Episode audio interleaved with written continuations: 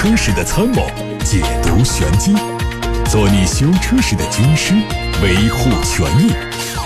做你开车时的朋友，分享乐趣。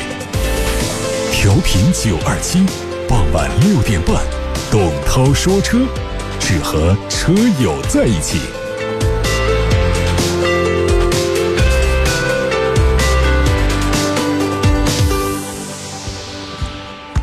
欢迎各位收听董涛说车。看新闻，在人工智能发展的趋势下，智能网联汽车、无人驾驶将成为各城市和企业抢占的一大风口。有媒体报道说，作为国内首批 5G 试点城市，武汉的 5G 产业已经开始陆续落地。武汉新能源和智能汽车基地已经吸引了三十多家人工智能研发、自动驾驶测试、5G 通信等相关企业落户，计划到明年建成九十平方公里的智能汽车与智慧交通示范区，拥有六十八点三公里测试道路和一百五十二个交通路口，形成其测试、应用、示范和体验于一体的综合性实验区。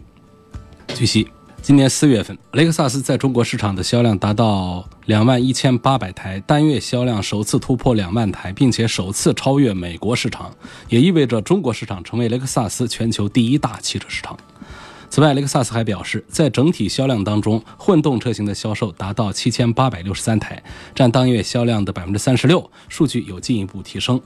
而在单一产品方面，热销的 ES 在四月份的销量达到一万零六百二十九台，成为雷克萨斯旗下第一款单月销量突破一万辆的车型。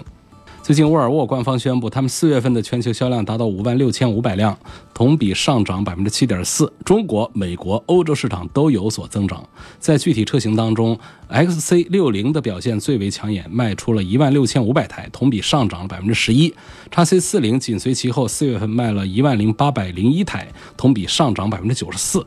从各地区市场来看，欧洲市场四月份贡献了两万七千九百台，同比上涨百分之六点一；美国市场卖了八千三百台，同比微增百分之零点四。相比之下，中国市场的涨幅最大，四月份达成销量一万两千一百九十二辆，同比增长了百分之十六。此外，沃尔沃汽车今年的全球累计销量已经达到了二十一万七千八百辆，同比上涨百分之八点九。在一至四月份，中国市场也成为沃尔沃全球最大的单一市场，累计销量达到四万两千零七十八辆，同比增长了百分之七点三。官方表示，中国市场的涨幅强劲，得益于在中国生产的 x C 六零和 S 九零的良好市场表现。现代汽车也在日前发布了一季度财报，数据显示，它的销量在第一个季度总共完成了一百零二万辆，同比下降了百分之二点七。他们在中国销量下跌最明显，只有十三万辆，同比下降了百分之十九。但总体来看，销量虽然有所下滑，销售额和利润却有所提升。消息说，这主要是因为他们目前在致力于降成本，而这个成效主要在北美地区市场上体现。下一步，现代汽车将把降成本的措施扩大到包括中国在内的全球市场。措施主要包括降低对经销商的补贴，优化产能结构。昨天，全新梅赛德斯 AMG E53 轿车加轿跑车正式上市，售价分别为人民币九十四万八千八和九十七万八千八。外观方面，轿车采用的是闪钻格栅，轿跑配的是银色镀铬的双刃式格栅。两款车都搭配了几何多光束 LED 大灯和 AMG 特有的车身风格组件，还有大尺寸的全景式滑动天窗，进一步的拓展车内空间感。车内双十二点三英寸的高清显示屏提供了三种不同的显示风格。动力方面，新车用的是三点零 T 直列六缸发动机，搭配四十八伏的电动机，匹配 AMG 的九 G 变速器，并且标配了 AMG 高性能全时四驱增强版。海外媒体发布了全新宝马 M135i 的实车照片，它采用了更加运动化的设计，有点阵式的前格栅、多边形的进气口、黑色的前唇，除了双边双出的排气，尾部还有 X Drive 的标志，表明这未来会用一套四驱系统。此外呢，它可能还会用和 X2 M35i 相同的发动机，匹配爱信公司的八速手自一体变速器。外媒已经拍到了凯迪拉克 CT5 的新车照片，它比 CT5 运动版要更加激进。车身的进气口由网状结构全部换成了横幅设计，前包围的造型也做了调整。除了内部结构改变之外，还在两侧增加了新的通风孔。在尾部，除了小型的扰流板，还会采用双边四出的排气布局。另外，外媒猜测说它是高性能版本的 CT5V。这款车的动力还没有消息。不排除会用 CT6V 使用的4.2升的双涡轮增压 V8 发动机。雪佛兰官方发布了全新一代创酷的内饰官方照片，中控设计以驾驶员为核心，向驾驶座倾斜，会配备八英寸的悬浮式液晶屏。它提供的全景天窗尺寸可以达到0.88平米，通过放倒后排座椅后备箱的容积，可以实现390升到1300升的延展。整体来说，比上一代车型更加时尚。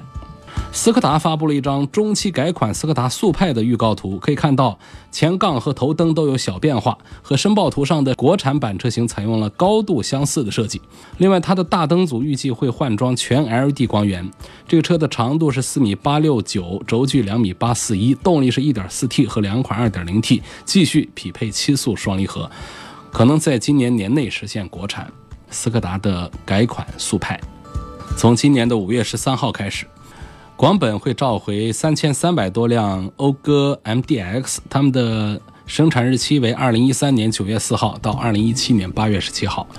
由于设计原因，这些车的行李箱盖尾灯可能因为密封垫变形导致灯具内部进水，部分情况下灯盖会出现牌照灯、位置灯、内饰灯同时不亮，造成夜间车辆辨识度降低，存在安全隐患。广本将会为他们免费更换改进之后的。尾盖灯，上汽通用上汽通用销售有限公司决定从今年的六月二十号开始召回七千七百多辆车，他们分别是进口的雪佛兰科迈罗，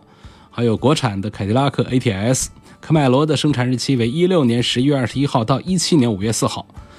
凯迪拉克 ATS L 的生产日期为一六年九月十四号到一七年九月十八号。这部分车辆因为。供应商生产工艺波动问题，可能导致电子助力转向机内部的电路接触不好，极端情况下可能导致助力转向失效。上汽通用将会为这些车免费更换合格的电子助力转向机总成，以消除安全隐患。您正在收听的是董涛说车。现在我们首先看到董涛说车微信公众号后台大家提出的问题：一六款的日产轩逸智享版跑了五万公里，现在可以卖个多少钱？嗯，首先说新车现在优惠过后，大概呃轩逸的智享版应该在十一二万的样子，呃十一二万，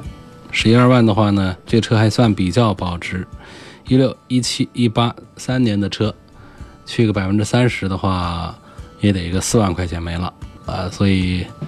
大概我觉得这个车能卖到个八万多块钱吧。问上汽大通的 D 九零怎么样？这是硬派越野里面比较少的几个选项，呃，而且它的价格还比较合适。我们可以对比的，我觉得可以有三个车吧。一个是 RX 八，这是呃荣威的一个车，然后呢。这个再贵一点的话呢，可以看到福特的这个撼路者，然后这个大通的这个 D 九零，它的这个品牌呀是这个知名度是最差的，所以它本身呢卖的也就会便宜一些。我觉得从这个尺寸的配置各方面讲，最便宜的它可能在性价比上的表现要最好。评价一下 GLB 怎么样和 GLC 比，这个就是一个定位的问题。嗯，GLA 是奔驰最小的 SUV，GLC 呢是稍大一点，现在出了一个中间档 GLB，不管是尺寸还是价格，还是这个意向人群的定位呢，都是处在这个 GLA 和 GLC 之间的这么一个车。那么在上海车展上看到这个 SUV，它的外观呢，就感觉它不是走纯粹的这种城市代步的这种小意思。比方说 GLA 还有 GLC 啊，都是我们这个有一些。用车品质追求的人来买的一个车，这个车呢走城市公路用途啊，包括它的外观呐、车轮啊这些应用的话呢，都是比较城市化的。但是这次看的 G L B 呢，好像穿着一身的休闲装，比方说轮胎都是那种大钉子胎，就是那种越野轮胎。但是说这个车可能不一定有很强大的越野能力啊，至少那个范儿呢是那种可以跑沙滩啊，可以爬坡的那种样儿。呃，我觉得是一个特别与众不同的一种风格。可能我们在二十几万在豪华品牌里面找不到它的类似车型。我们看到的其他车型都是那种做的呃很精致、很豪华，在城市里面用一用的这种产品。所以我预计这个车上市之后还是会呃卖的比较好。这想买一台家用的紧凑级的合资 SUV，要求是2.0排量以下，希望推荐几款，还必须是独立悬挂和 AT 变速箱的。啊，为什么是？啊，我我能理解要独立悬挂和 AT 变速箱，但是为什么要排量是2.0以下？其实这个要求呢就有点没必要。呃，因为现在呢，我们的这个发动机啊，现在主要是小型的涡轮增压。比较常见的就是这个 1.5T、1.6T、1.8T、2.0T，那这些带 T 之后，它的动力它比2.0的要强，但是它的这个油耗的话呢，它不一定说就是很节省。你说我们选择2.0排量以下，它好像就是为了节油，它实际上这些你选的排量虽然不大，但是它涡轮之后呢，它的这个动力提升，油耗也上来。比方说 2.0T。它就比2.0升自然吸气的发动机啊有劲儿，同时也比2.0自然吸气的发动机是费油，所以你不能说我就选这个2.0以下，这就是通常现在呢不是我们消费者这单方面有节油的这个需求，国家层面是有强制的政策要求对企业有管控的，所以你没看见现在企业一个劲儿的就是哪怕是逆天的啊逆向的，就是违背我们车迷们的意愿的。呃，改配置，比方说，原来挺好的这个，呃，全时四驱，把它改成不大实用的这个分时四驱。呃，原来挺好的这个变速器，非得把它做成双离合的变速箱。原来挺好的这个，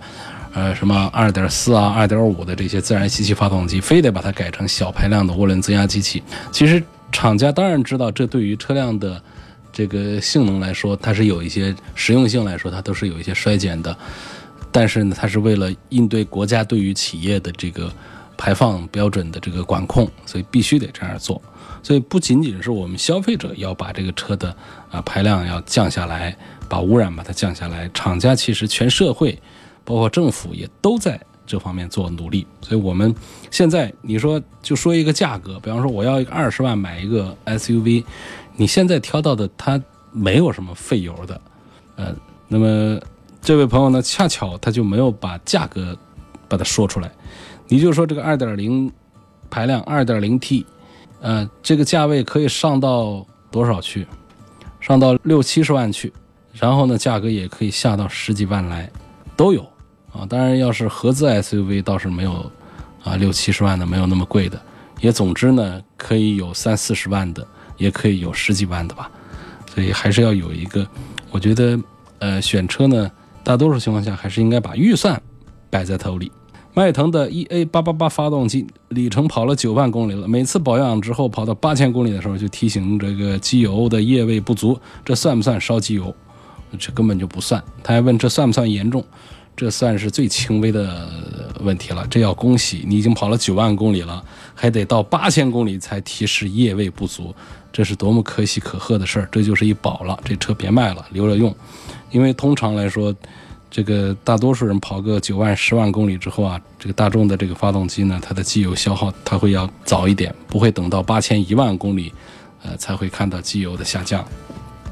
路虎神行和捷豹的 E-Pace 用的发动机都是 2.0T，变速箱都是九速 ZF，它们是不是同款呢？据说这个发动机还是沃德十佳，它它还有没有漏油的问题啊？啊，ZF 变速箱的顿挫问题还存在吗？我的预算是三十万以内落个地，这两个品牌的车它能不能入手？呃，我们先说前面的啊，在捷豹、路虎一个体系里面，它不可能采购过多的款式的发动机和变速箱，所以可以肯定的说，他们用的都是那一样的。然后呢，关于这个 ZF 的九速变速箱的这个匹配的问题呢，最早是在激光和自由光这两束光上爆发的问题。那么这个变速箱呢，它其实有两个问题，一个是电子逻辑和发动机的这个匹配的这个关系问题，导致这个变速箱不太好用；第二个是齿比的设计呢，它有一些不科学的地方，就是在我们的实际使用当中呢，九速完全是个摆设，八速都用不到，就是齿比的这个规划呢并不合理，并不适合于我们在城市这个路线上用车。所以说，这个九速的变速箱呢，我们一直是呃，在它刚出来的时候一直是批判的。但是现在呢，经过了多次的调整和这个改进之后呢，情况还是有很大的好转。因为爱信和 ZF 这是全球最大的两家自动变速箱的这个工厂，这两家顶级工厂呢是有能力来做一款合格的变速箱的。只是说拿给各厂家之后呢，他们来跟发动机的匹配，这就看各自家的厨房师傅的功夫了。就是这些菜都还是挺新鲜的。那么厨房的师傅会不会配，会不会做，做出来味道好不好，这就另外一回事了。你看，同样是爱信的一些变速箱，在有的车上它就用的挺好，但是在一些车上它就是又耗油喽，然后又顿挫喽，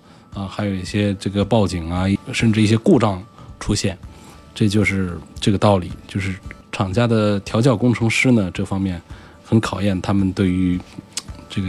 技术的这个实践的能力。就是理论上呢。能够做到一个大公司的一个工程师的这个团队的位置上的个个都理论上不差，但是在实践上是见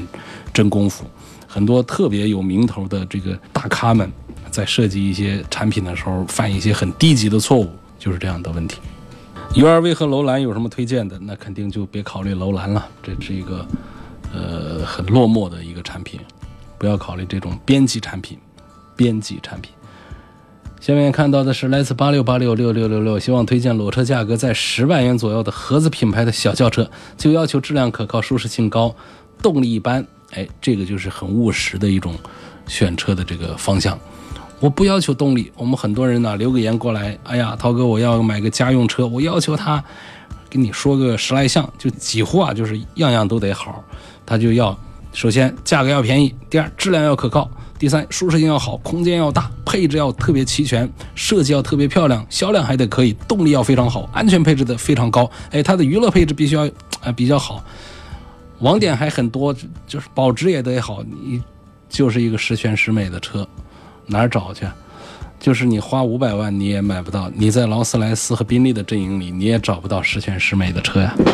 好，那么这位朋友袁先生，我们首先就来了一番夸奖，说他。特别务实的需求，要求质量可靠、舒适性高一点、动力一般一点，这几项基本上就指向了谁呢？啊，对的，就指向了日系三强，丰田、本田和日产。然后呢，你是要个合资品牌的小轿车，然后就把范围呢就点的特别明了，就是丰田的卡罗拉、日产的轩逸，还有本田的思域。我想应该是在这三个车当中选一个，能够满足这位袁先生的。啊，这几项需求，从目前的这个价格体系上来看呢，本田的思域啊，它是人气比较好，所以它卖的呢就比较贵。呃，如果说你是这个裸车价格在呃十万左右的话，你考虑这个思域的话呢，可能还有点问题，就是你买到的配置啊就会很低，还不一定买到，它得十一万多买到它的一点零的小涡轮的手动挡。我想这应该不是袁先生所爱的，呃，所需要的。因此呢，在这种情况下呢，可能我会向这位朋友推荐丰田的卡罗拉多过于日产的轩逸和本田的思域，因为轩逸的这个 CVT 变速箱呢不是那么的皮实耐用，稳定性不那么好，所以我会推荐这位朋友考虑优惠过后的卡罗拉的 1.2T 的 CVT 的。变速箱的这样的搭配的车，呃，是你要的这个十万左右的这个价格。奥迪 A 六的顶配、奔驰 E 级的顶配和大众辉昂的四驱版，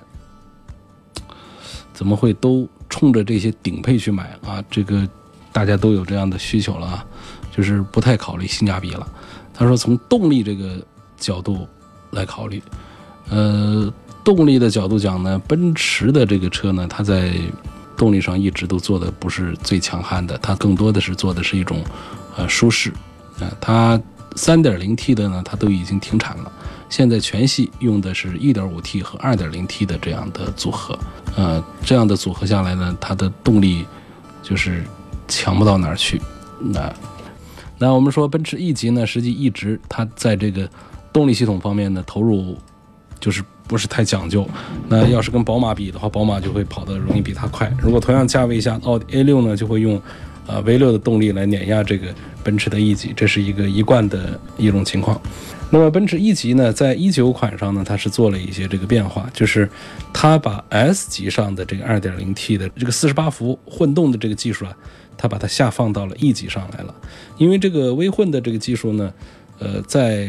奔驰体系里面呢是有两个方向的，一个方向呢就走这个低端路线，比方说他们的 1.5T 啊配这个电机的这个系统，油电混合系统。那么还有就是在 S 上的这个48伏的这种。呃，混动技术它们是有区别的，肯定 S 级的那个更好。那么现在呢，一九款的这个 E 级呢，它就用上了这个，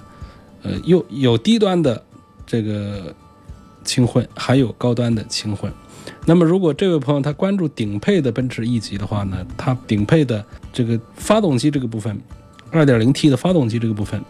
呃，有这个不同的调教，高的可以调到有300匹马力，这个动力还是很不错的。但是这个也贵了去了，然后再加上四十八伏的这个轻混之后，节油效果上也还不错。所以如果要在动力这个单元上来讲这个技术含量啊，以及它的实际的这个呃节油能力，以及它的提速的性能的综合的表现的话，我看好的还是奔驰 E 级的顶配。呃，其次呢，我觉得这个辉昂，这是上汽大众的一款 C 级轿车，这个车的动力，我觉得。因为它上了这个 V 六嘛，它没有用混合动力，但是它这个 V 六上了之后呢，它的性能也还是表现不错的，把它排在第二位。嗯，那么第三位的话呢，恐怕才能给到这个奥迪的 A 六的五五 TFSI Quattro 这个旗舰版上。我觉得它虽然说也是一个 V 六，但是它和七速双离合的匹配的这种关系，呃，我觉得它还没有这个辉昂上的这个表现啊做得好。所以说，这是三款车型。这位呃网友他重点关注的就是动力性能这一个指标，然后重点关注三款车：奥迪 A6、奔驰 E 级和大众的辉昂。我给排的序是奔驰的 E 级、大众的辉昂和奥迪 A 六。当然，我这个排序呢也是应这位黄先生的需求，只是从动力系统这一个单元上给的排序，不代表着对于整车的评价排序。来看微博上的问题。上周我反馈的因为刹车尾灯质量 4S 店不予解决的问题呢，多亏节目组的帮助，说 4S 店已经承诺免费维修，我非常感谢。好，后面的我不念了。问一九款的途锐 2.0T 和奥迪 Q7 2.0T 对比谁好一点儿？呃，我还是认可 Q7 要多过于途锐多一点。这不仅仅是品牌上的问题，我觉得在。这个工艺啊，在在很多方面，奥迪的还是比这个大众的，呃，要求要更加的严格一些。但是呢，他们确实是在三大件和底盘体系上，包括研发平台上，是那么一回事儿啊，是一回事儿。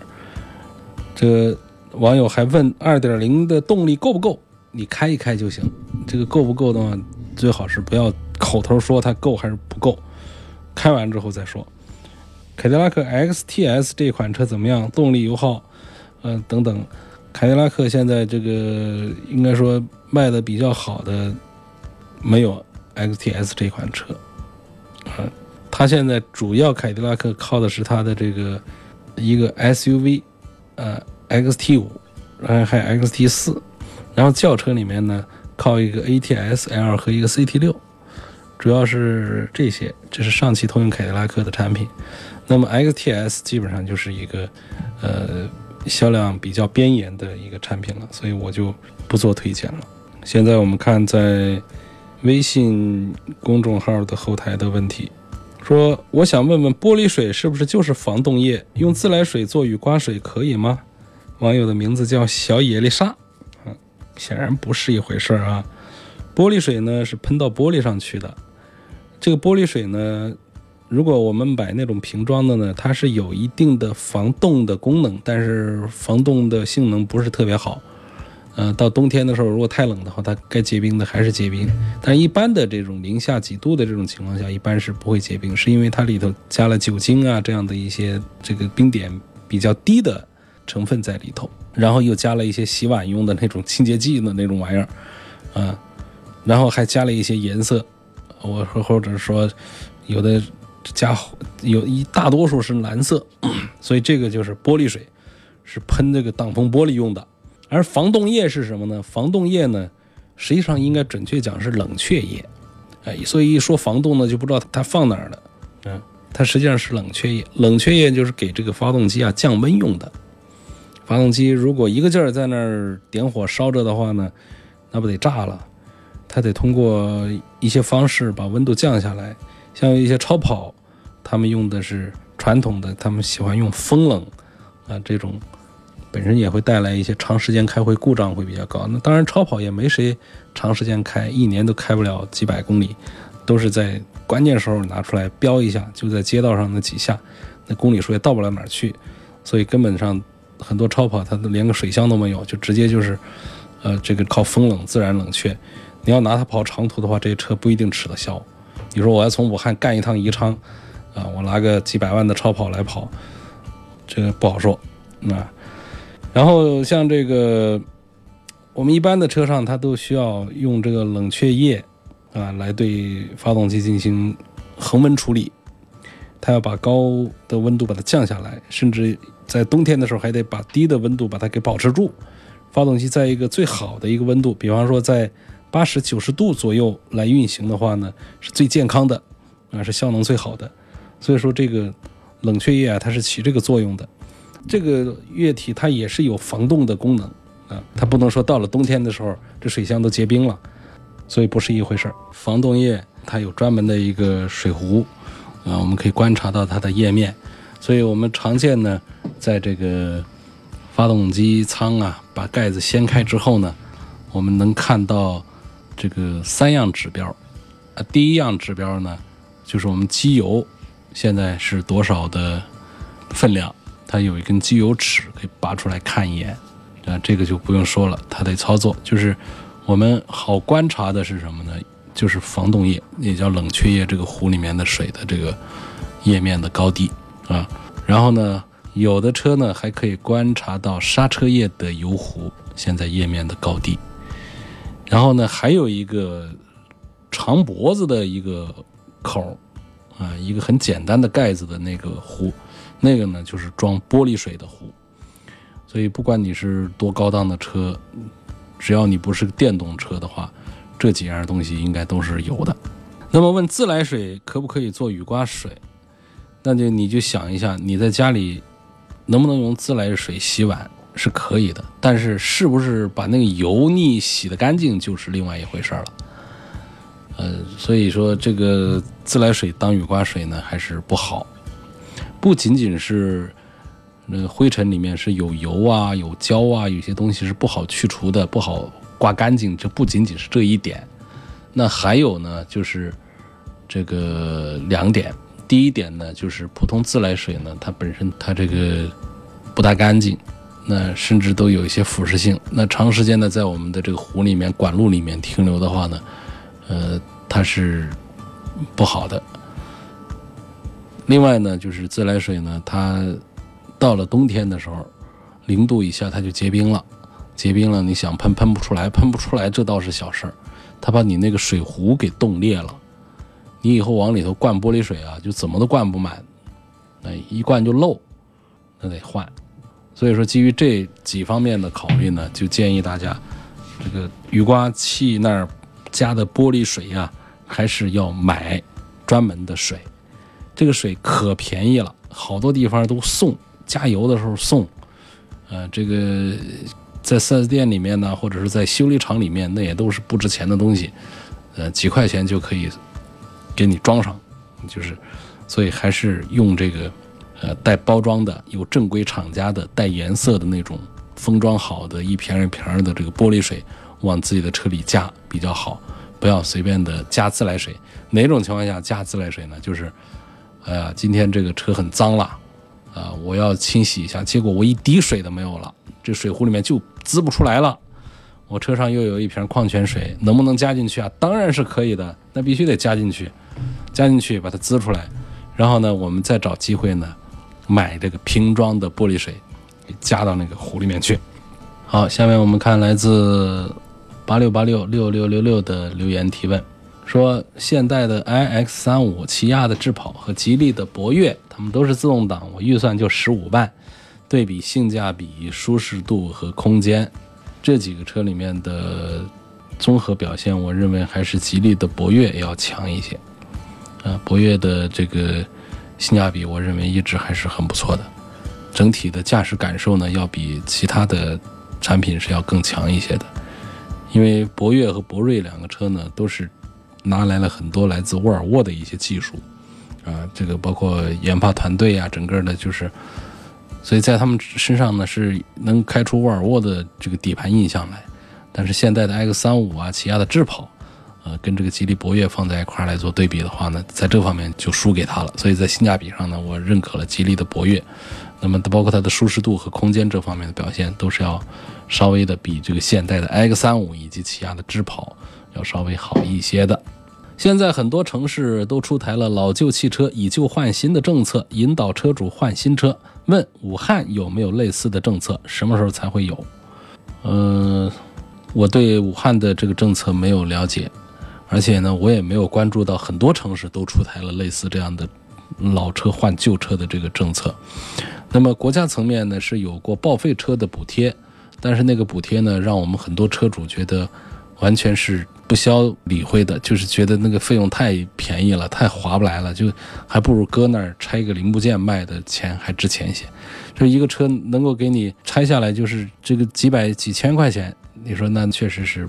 所以它其实那个呢，它起不到一个促进大家以旧换新的这么一个效果和作用。那么你说的这个老旧车以旧换新政策到底是什么？我还得再做功课。在目前我的脑海里面是完全对这一块空白的，我没有看到有这样的呃支持，反而我看到了很多城市里面是限制大家买新车，路上一大堆的车，你还鼓励你这个在换新车，呃，有很多的四 S 店和厂家他们做的那种以旧换新的，实际上是为了卖新车，呃，它并不是为了推动这个老车换新车的这么一个政策的。呃，他这个把旧车回收，然后你再补贴一点钱给四 S 店，他给你放一台新车出来，其实上就是两宗交易买卖合二为一，让你觉得好像是旧车换了新车，交易流程比较简单。它的本质仍然是你卖掉了一台旧车，然后拿到钱，你又买了一台新车，只是呢四 S 店整合了一些资源，在这儿一站式的给你把这个事儿简化了而已。下面看到有朋友哎，刚才在问，呃，刚才我说到了这个风冷这个超跑跑长途的这个问题，这个说说有哪些车是属于超跑？嗯，这个超跑的这个范围其实并不大。说来说去的话呢，比方说像法拉利呀，嗯，兰博基尼呀，保时捷、布加迪呀，玛莎拉蒂、帕加尼、阿斯顿马丁等等，这不都是大家耳熟能详的这些超跑品牌吗？啊，我们平时看到的跑车，绝大多数都是在城市里面。你在高速上，你看到过多少呢？是比较少的。那同时呢，这种车你跑高速啊，那也是活受罪的一个事儿。因为这种超跑呢，它悬挂都比较硬，包括座椅都比较硬。我们开个几个小时长途的话呢，那还是挺难过的，腰酸胳膊腿痛的。呃，包括噪音也都是问题，所以。很少看到这种跑这个长途的，而且啊，这些车子油箱都小，油耗还高，油耗多高啊？我们现在说个百公里耗油十二升、十三升，就觉得油耗有点大了。要是有的车耗油十五升、十六升啊，就已经就砸折了。我要告诉你，这些超跑它百公里耗油三十升呢，你拿它跑长途，嗯，因为进加油了，这一路上本身油箱又小。你跑个几百公里，你这一路上你得加几次油？好，今天就到这儿，感谢大家收听和参与每天晚上六点半钟到七点半钟的董涛说车。在节目时间以外，各位可以通过董涛说车的微信公众号向我提问，也可以通过九头鸟 APP、通过蜻蜓 FM 以及喜马拉雅等等的自媒体新媒体平台来找到董涛说车 IP，来向我提出关于买车、选车、用车的问题，来向我提供汽车消费。投诉的新闻线索，如果错过了六点半到七点半钟的直播节目的话呢，在任何时间都可以通过董涛说车的微信公众号重听到剪辑之后的节目音频。节目音频还通过很多的平台在发布，详细的媒体平台名单，大家可以通过董涛说车的微信公众号的文章的结尾的图表来查看，保准在你的手机上很容易的可以找到一个就近的平台，来轻松的收听董涛说车的往期节目录音。